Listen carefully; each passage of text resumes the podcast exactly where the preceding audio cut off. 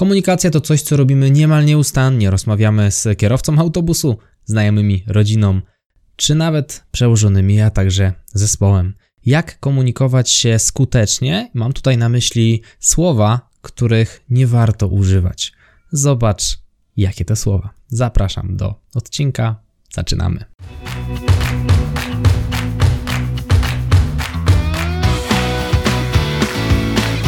Chcesz przenieść swoją karierę na wyższy poziom?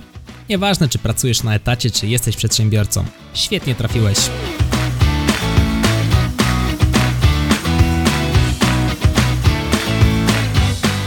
Nazywam się Michał Kowalczyk i witam Cię w Excellent Work Podcast. Podzieliłem słowa, których powinniśmy unikać w komunikacji na dwie grupy. Na słowa, które są do zupełnej eliminacji, a także na słowa, które warto zastąpić innymi wyrażeniami. Oczywiście podam również te inne wyrażenia. Słowa do eliminacji, szczerze mówiąc. Słowo szczerze mówiąc sygnalizuje, że to, co mówiłeś czy mówiłaś wcześniej, nie jest prawdą. A więc unikajmy wplatania, szczerze mówiąc, prawdę mówiąc, nie wnosi nam to zbyt dużo do komunikacji, a wręcz w drugą stronę może trochę przeszkodzić. Swoją drogą to ulubione wyrażenie mojej żony, nad którym ona też pracuje i różnie jej to wychodzi. Jakby. Przeczytam Ci teraz dwa zdania, no i zobaczysz, czy jest to różnica, bo jakby jest tak często używane, że jako ludzie gdzieś tam po prostu je bagatelizujemy. Ten odcinek zaczął się jakby od wstępu, potem przeszedł do dwóch grup, w których można znaleźć jakby słowa, których nie warto używać. I drugie zdanie. Ten odcinek zaczął się od wstępu, potem przeszedł do dwóch grup, w których można znaleźć słowa, których nie warto używać. Jedno i drugie zdanie niosą ten sam przekaz, natomiast jakby lekko go zmiękcza i uzupełnia, zapychając zdanie. A więc jakby jest w ogóle słowem do wycięcia. Podobnie jak generalnie. Generalnie ten odcinek podcastu jest o tym, jakie słowa są generalnie zbędne w komunikacji. I drugie zdanie, ten odcinek podcastu jest o tym, jakie słowa są zbędne w komunikacji. Słowo generalnie nie wnosi do zdania zbyt dużo wartości, w zasadzie zero, więc unikamy również mówienia generalnie, bo generalnie to generalnie słabe słowo. Trzeba było. Trzeba było, to jest zazwyczaj słowo, zazwyczaj wyrażenie, które mówimy po fakcie. Coś się stało i wiemy, że coś wyglądało tak, jak wyglądało, a więc teraz my, wujek dobra rada, stawiający się ponad rozmówcami, mówimy, trzeba było zrobić X i Y. No właśnie, po co wytykać komuś błąd, skoro coś już się wydarzyło? Komentujemy przeszłość w charakterze takiego właśnie wujka dobrej rady, trzeba było, my wiemy lepiej, wiemy już patrząc wstecz, co trzeba było. Nie mówmy tego, nie jest to potrzebne, nie wnosi nam wartości do dyskusji. I teraz słowa do zastąpienia, których powinniśmy unikać, ale zastępować je innymi wyrażeniami. Postaram się albo slash spróbuję. No, tutaj cytat z Jody: Nie ma prób lub albo nie rób. Rób albo nie rób.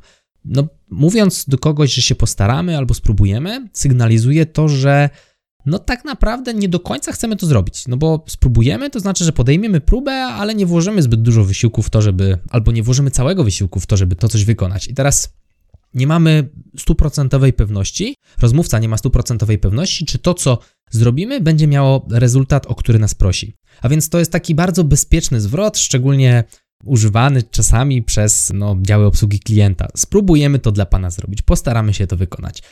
No i teraz kontra. Postaram się to załatwić versus zrobię wszystko, co w mojej mocy, aby to załatwić. No właśnie ta druga opcja to jest coś, do czego powinniśmy się skłaniać. Zrobię wszystko, co w mojej mocy, aby to załatwić. Brzmi zdecydowanie lepiej i pewniej niż postaramy się i nadal daje nam te granice niewykonania zadania, no bo zrobię wszystko, co w mojej mocy, aby to załatwić. Jeżeli nie uda mi się tego załatwić, no chciałem najlepiej, jak potrafiłem. Spróbuję, nie jest już aż tak twarde.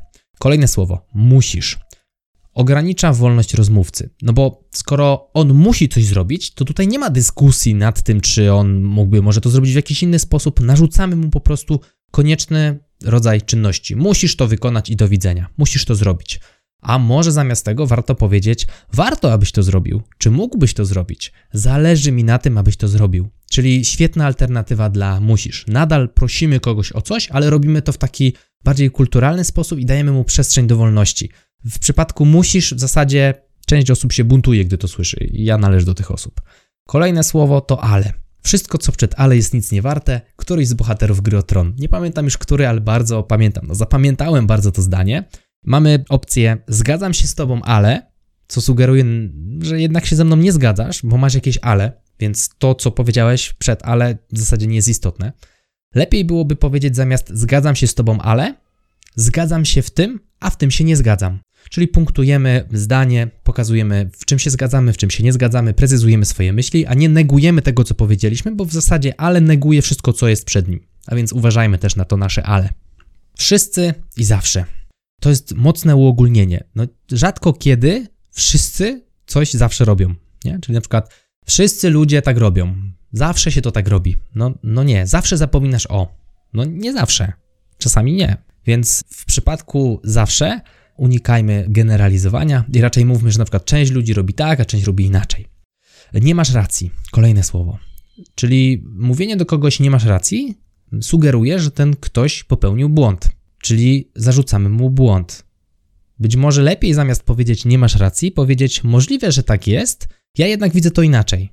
Wydaje mi się, że to wygląda inaczej. Następne słowo powinieneś. Powinieneś leży blisko musisz, no bo też narzuca naszemu rozmówcy to, że to trzeba zrobić w taki konkretny sposób, bo on powinien to tak zrobić. I teraz powinieneś zrobić X versus być może można by zrobić X. Albo dobrze by było, gdybyś zrobił X. Zakładałem, że X będzie gotowe gdzieś tam do kiedyś, a nie jest gotowe. Zamiast e, na przykład powinieneś zrobić X do wczoraj. Nie? Dlaczego?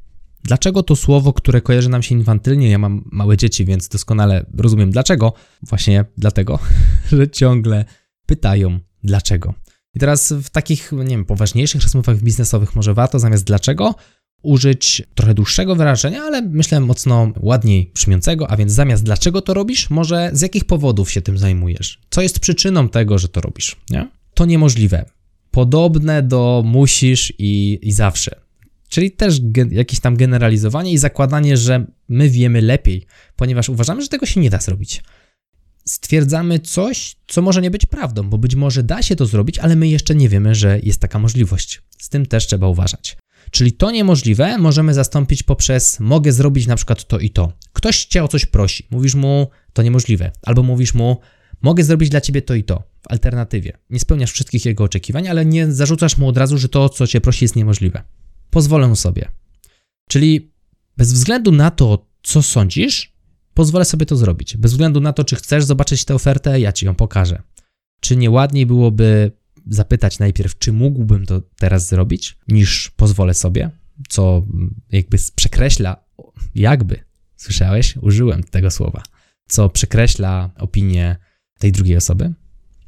No i to nie leży w moich kompetencjach. Kolejne wyrażenie, czyli zamiast mówić, no to nie leży w moich kompetencjach, można to powiedzieć, ale warto byłoby dołożyć, zanegowałem to, co powiedziałem wcześniej, dołożyć osobę, do której można by się skierować w przypadku rozwiązania problemu. Czyli dam ci namiar na kogoś, kto świetnie sobie poradzi z tym problemem. To nie leży w moich kompetencjach, natomiast dam ci namiar na kogoś, kto świetnie radzi sobie z tym problemem. Czyli na koniec dnia pomagamy rozwiązać ten problem, ale nie osobiście, no bo my nie umiemy, nie wiemy, nie znamy się, nie mamy kompetencji, aby pomóc w tej przestrzeni. A więc podsumujmy, jakich słów należy unikać, szczerze mówiąc, jakby generalnie trzeba było, jakie warto zastąpić Postaram się, spróbuję, musisz, ale wszyscy zawsze. Nie masz racji, powinieneś, dlaczego, to niemożliwe, pozwolę sobie, to nie leży w moich kompetencjach. No i to wszystko w tym odcinku Excellent Work Podcast. Jeżeli spodobał Ci się ten odcinek, zachęcam Cię do tego, abyś wysłał lub wysłała go do jednej osoby. Wszystkiego dobrego mówił dla Ciebie, jak zawsze, Michał Kowalczyk. Trzymaj się, hej.